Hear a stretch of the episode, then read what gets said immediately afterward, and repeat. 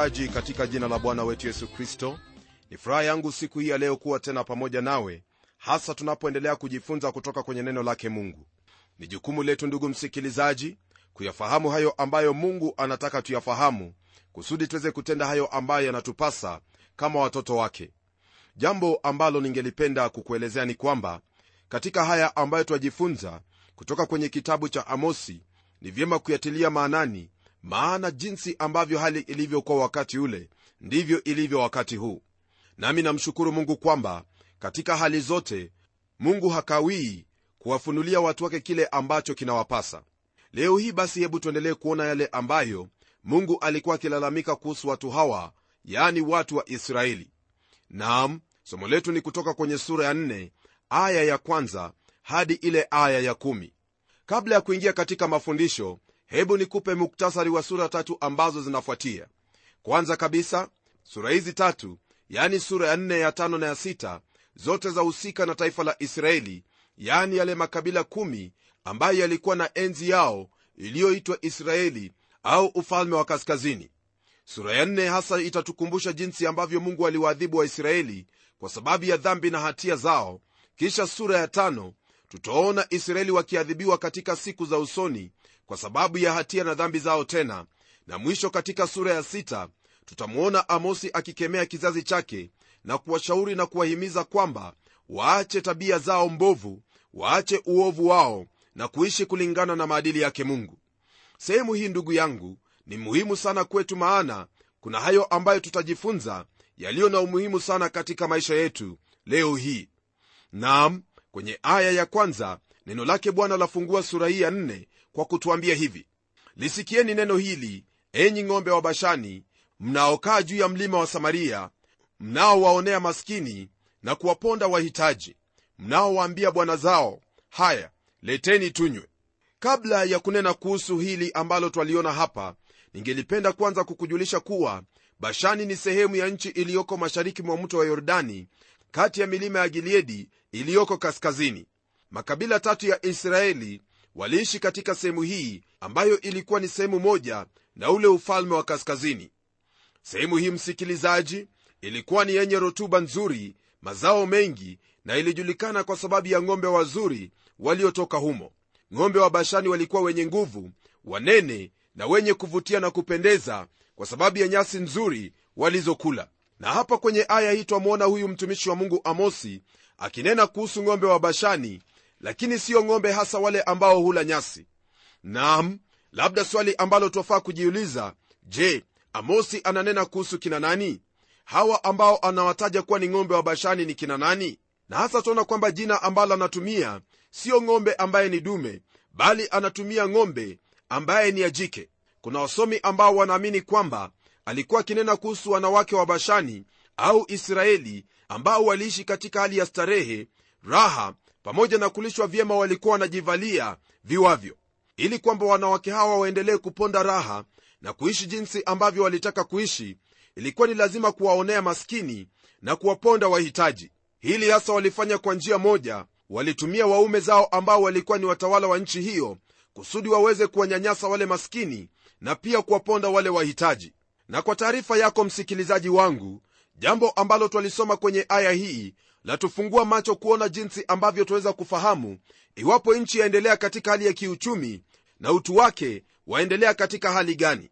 Nam njia hiyo ni kwa kuangalia wanawake wa nchi ile maana iwapo wanawake wale wamejivalia kabisa wamejirembesha viwavyo ni lazima iwe kwamba uchumi wa nchi ile inaendelea vizuri kabisa. Maana hakuna mwanamke yeyote ndugu msikilizaji ambaye yaweza kujivalia sawasawa na kuvaa vipuli vya dhahabu na kujirembesha kwelikweli iwapo uchumi wa nchi ile umezorota. Wale wanawake wa taifa hilo la israeli walikuwa wanajivalia kuonyesha utajiri wa nchi yao lakini hayo yote waliyafanya kwa kudhulumu haki za watu yani kuwaonea maskini na kuwaponda wale wahitaji. Hili ni jambo ambalo siyo geni hata kidogo maana katika ulimwengu katika kila nchi twaona kwamba maskini wananyanyaswa wale wahitaji wanapondwapondwa lakini katika haya yote wewe ambaye mungu amekupa cheo ni vyema ufahamu kwamba cheo ulio nayo si kwa sababu yako mwenyewe lakini umepewa sehemu hiyo kusudi uweze kutekeleza mapenzi yake mungu yani kutenda haki na kuwasaidia maskini pamoja na kuwainua wale ambao ni wahitaji. Pasipo kufanya hivyo msikilizaji tazama jinsi ambavyo mungu alivyohukumu israeli ndivyo ambavyo wewe utahukumiwa na pia kuingiza nchi katika hukumu. Na kwa sababu hiyo busara ulio nayo itakuongoza uamue kile ambacho utakifanya. Hebu tugeukie aya hiyo ya pili ili tuweze kuona hayo ambayo mungu ananena kwa hawa ambao ni ng'ombe wa bashani wanaokaa juu ya milima ya samaria na kuwaonea maskini na kuwaponda wahitaji. Neno lake bwana lasema hivi bwana mungu ameapa kwa utakatifu wake ya kuwa tazama siku zitawajilia watakapowaondoa ninyi kwa kulabu na mabaki yenu kwa ndoana kutokana na aya hii twaona kwamba msikilizaji mungu anatumia mfano wa picha hii kuhusu kulabu au ndoana ambayo itaondoa taifa hilo la israeli na kuwavuta hadi utumwani. Ikiwa ndiyo hukumu yake kwa sababu ya makosa ambayo walikuwa wameyatenda. Hilo ndilo hasa huwapata wale wote wanaomwacha mungu na kugeukia miungu nyingine. Kisha kwenye aya ya tatu neno lake bwana laendelea kwa kutwambia hivi nanyi mtatoka kwenye mahali palipobomolewa kila mwanamke mmoja kwa mmoja mbele yake nanyi mtajitupa katika harmoni asema bwana. Kwa mujibu wa hili ambalo twalisoma hapa msikilizaji neno lake mungu liendelea kutwambia jinsi ambavyo hali itakavyokuwa. Ni kana kwamba mungu anawaambia watu hawa kuwa ikiwa walikuwa wakifikiria kwamba kwa sababu wao ni wakuu na wanaishi katika majumba ya enzi eti watasamehewa au kuachwa wazo hilo lilikuwa ni bovu. Twasoma katika historia msikilizaji kwamba ashuru walipokuja walihusuru ule mji wakateka mateka hii ikiwa ni pamoja na mfalme wao. Jambo hilo ndilo ambalo lilifanyika katika ule ufalme wa kusini au ufalme wa yuda walipoenda babeli kama watumwa. Kwenye aya ya 4 hadi 5 twaona jambo ambalo kwa hakika ni la ajabu kabisa jambo ambalo ningependa utege masikio yako na kusikiza kwa umakini. Neno lake mungu lasema hivi njoni betheli mkakose njoni gilgali mkaongeze makosa.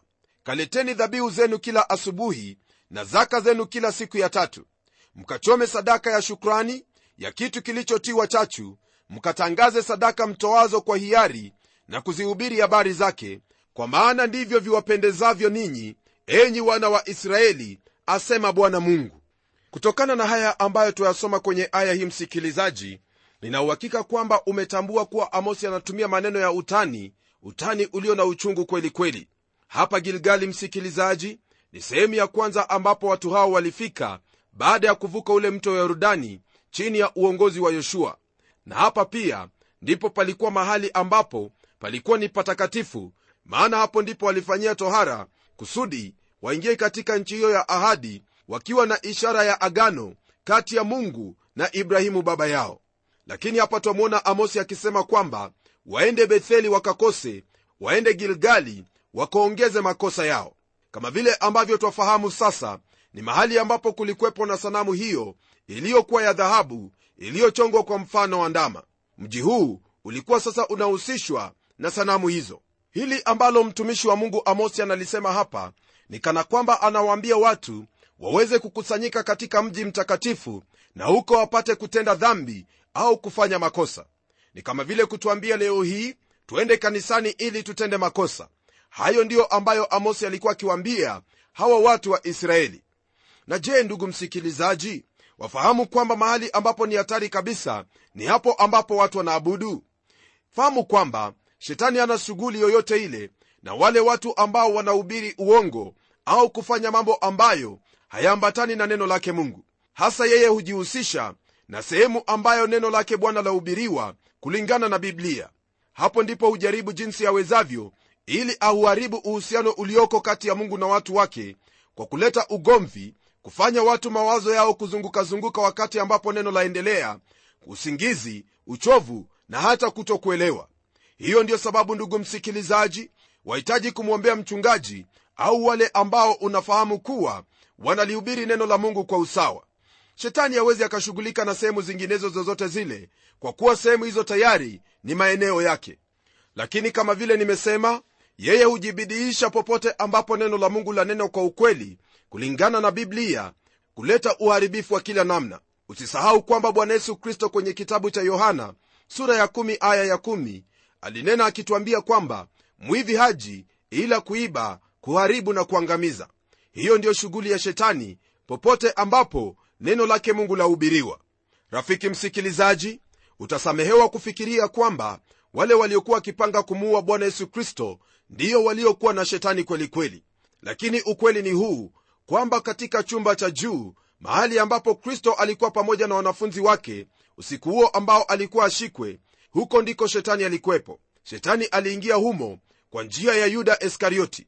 Msikilizaji shetani hana shughuli na sehemu ambayo ameidhibiti bali yeye hutafuta sehemu ambayo bado hajaidhibiti na anaweza kuingia kanisani kwa miguu ya shemasi mwalimu wa shule ya biblia au hata kwa mshirika wa kawaida.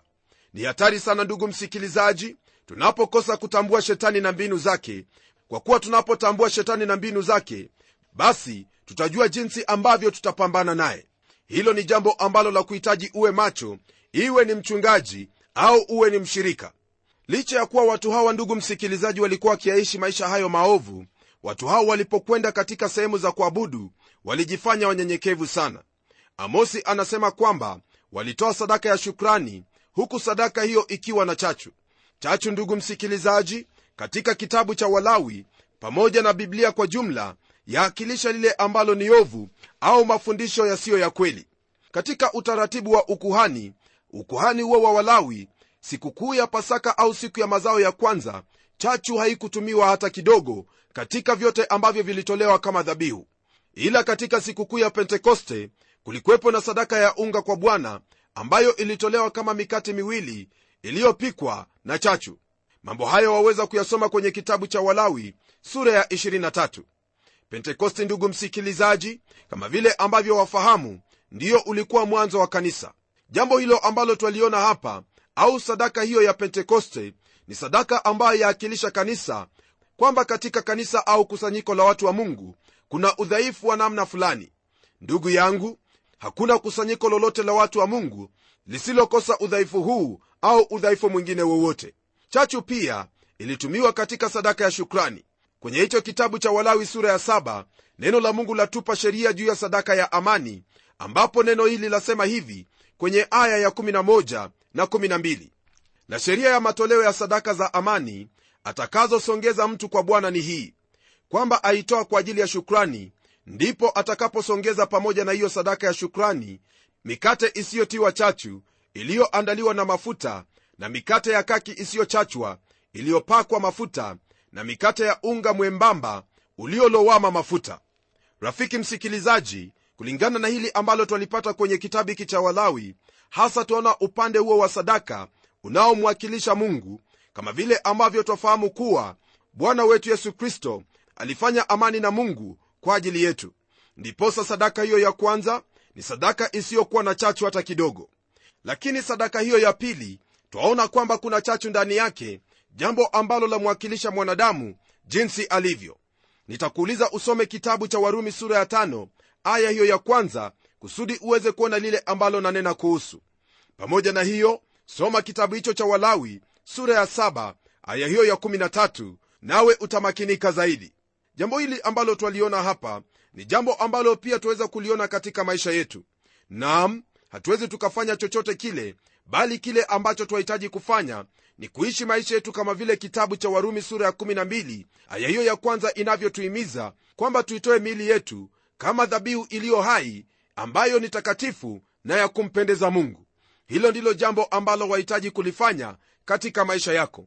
Na usienende katika njia ya watu hawa ambao neno lake mungu lanena kwenye kitabu hiki cha amosi kwamba wao walitoa sadaka zao zikiwa na chachu jambo ambalo lilimhuzunisha mungu. Watu hawa kwa hakika walikuwa wamepotea walikuwa wameacha maadili yake mungu na kufanya yale ambayo yaliwapendeza wenyewe siyo yale ambayo yalikuwa ni ya kumpendeza mungu kwenye aya ya sita, neno lake bwana laendelea kutuambia hivi katika kitabu hiki cha amosi sura ya nne.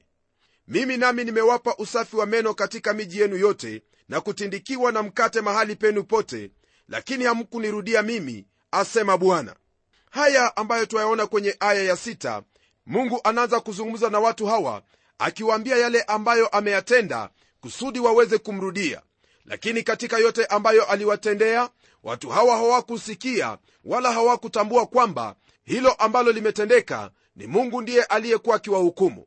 Aliwapa usafi wa meno yani kwa maneno mengine hawakuwa na chochote cha kula na pia mkate hawakuwa nao. Jambo hili hawakuliona na kwa sababu hiyo hawakuelewa kwamba mungu alikuwa akinena nao kusudi waweze kumrudia.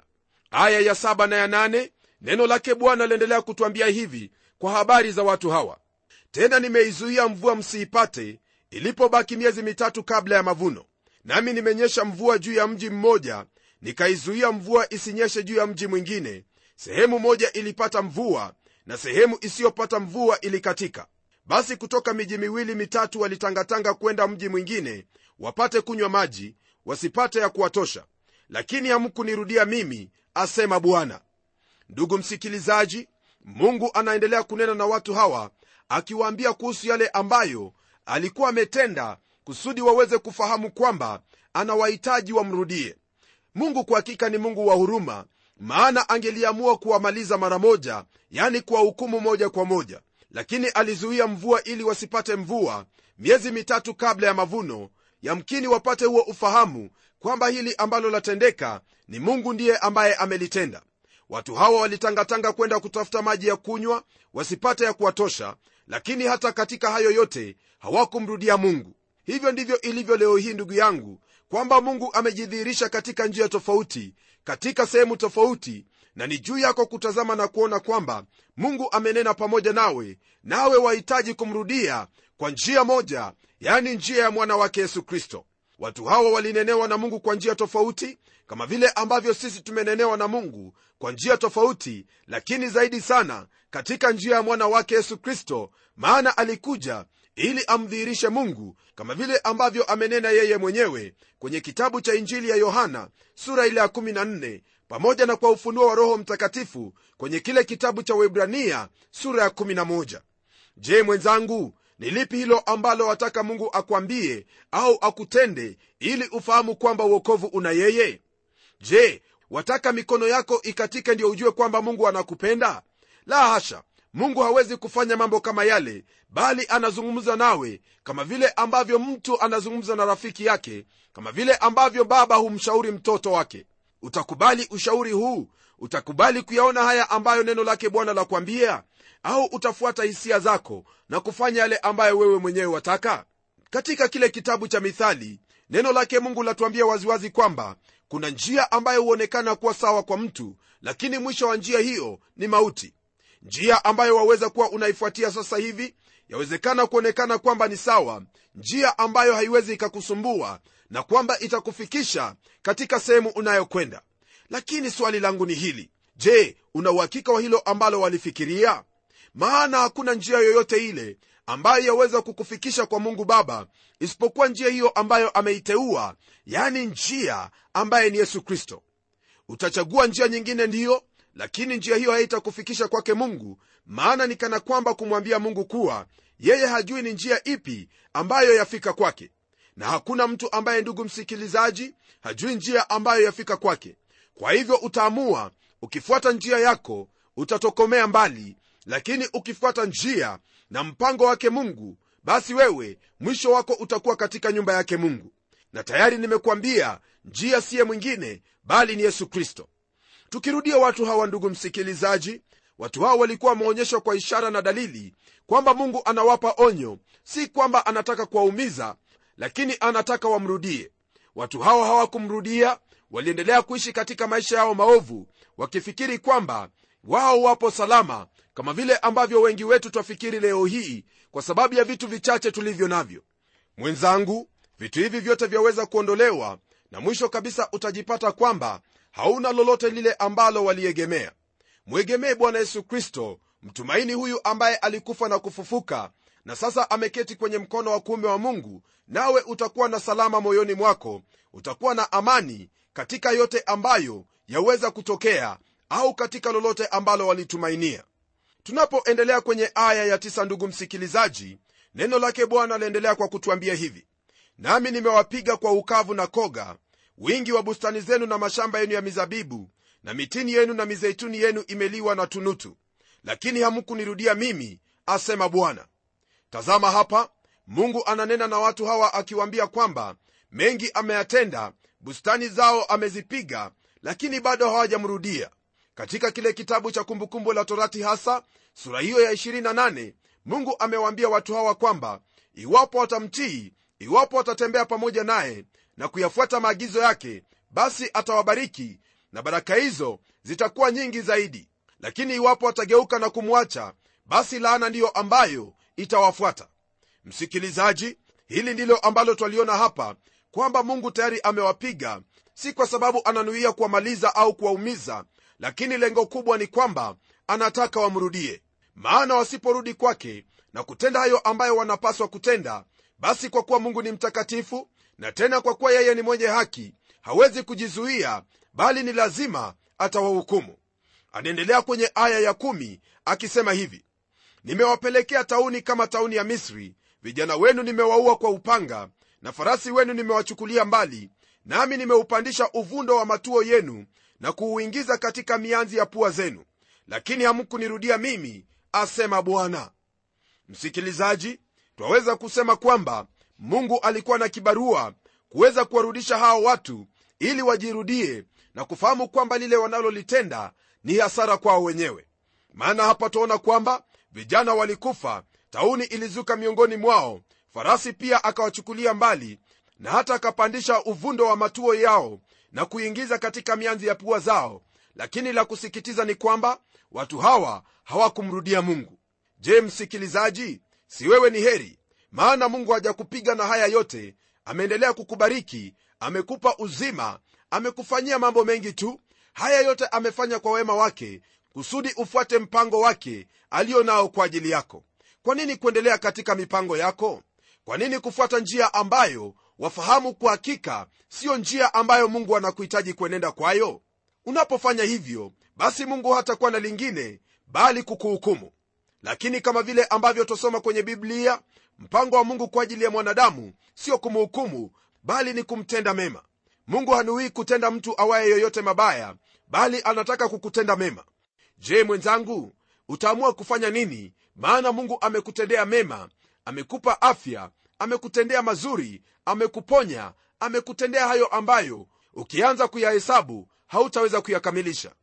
Je utaendelea kumpa kisogo au utamkumbatia kwa mwana wake yesu kristo? Mungu akusaidie katika lile ambalo utaamua kulifanya.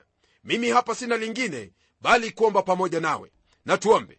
Baba mfalme katika jina la yesu kristo na kushukuru kwa ajili wewe ni mungu ambaye watujali na hakuna lolote ambalo utalitenda ili utuumize bali lolote ambalo walitenda ni kwa kusudi moja tu tukurudie wewe ambaye ni uzima wetu wewe ambaye ni muumba wetu. Namwombea ndugu yangu msikilizaji katika hali aliyomo sasa hivi na katika yote ambayo anayatafakari pata kumsaidia mwinue afahamu kwamba yote mema ambayo ameyapata maishani haya si kwa sababu ya akili zake wala si kwa sababu ya nguvu zake bali ni kwa sababu bwana umempa wema huo aweze kuona jinsi ulivyo mwema na kwamba unamtakia mema zaidi katika mwana wake yesu kristo mara tu anapomwamini. Na kushukuru kwa kuwa roho wako mtakatifu ataendelea kuzungumza naye na kumsaidia kufikia hiyo sehemu ambayo ni ya kukutegemea wewe maishani mwake. Naomba haya nikijua kwamba ndiyo utakayoyatenda kwa kuwa nimeyaomba kwa imani katika jina la bwana wetu yesu kristo. Amen rafiki msikilizaji imekuwa ni furaha yangu kuwa pamoja nawe nami nina uhakika kwamba hautasubiri mungu akufanye vile hawa watu walifanywa bali wewe utamkimbilia maana unapomkimbilia hata kutupa nje kamwe. Amekutendea mema mengi na kuna mema zaidi ambayo amekuahidi kupitia mwana wake yesu kristo. Mkumbatie yesu kristo kaa pamoja na yesu kristo kwa kulitenda neno lake na kuamini kila ambacho amekisema hadi kipindi kijacho na kutakia heri na baraka zake mwenyezi mungu. Mimi ni mchungaji wako jofre wanjala munialo na neno litaendelea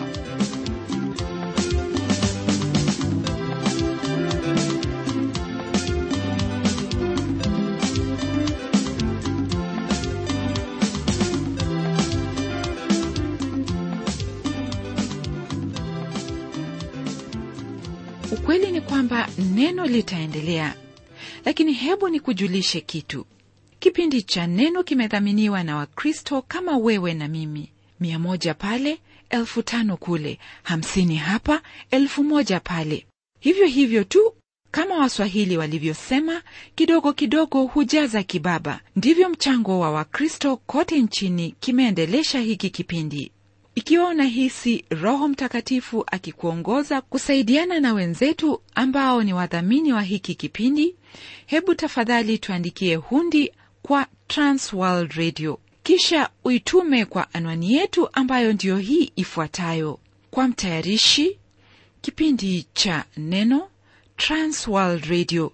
Sanduku la posta ni 21514 nairobi kenya kumbuka hakuna kiasi hakuna kiwango. Wewe toa tu jinsi mungu atakavyokuongoza. Na kabla sijamalizia hebu ni kujulisha ya kwamba transworld radio imekuandalia kipindi kingine ambacho kitakujia hapo baada ya mkutasari wa habari. Kipindi chenyewe kinaitwa uzima wa milele. Hebu usiondoke. Na hadi kipindi kingine kijacho ni mimi mtayarishi wa kipindi hiki pamela omodo nikikuaga nikikutakia amani ya mwenyezi mungu.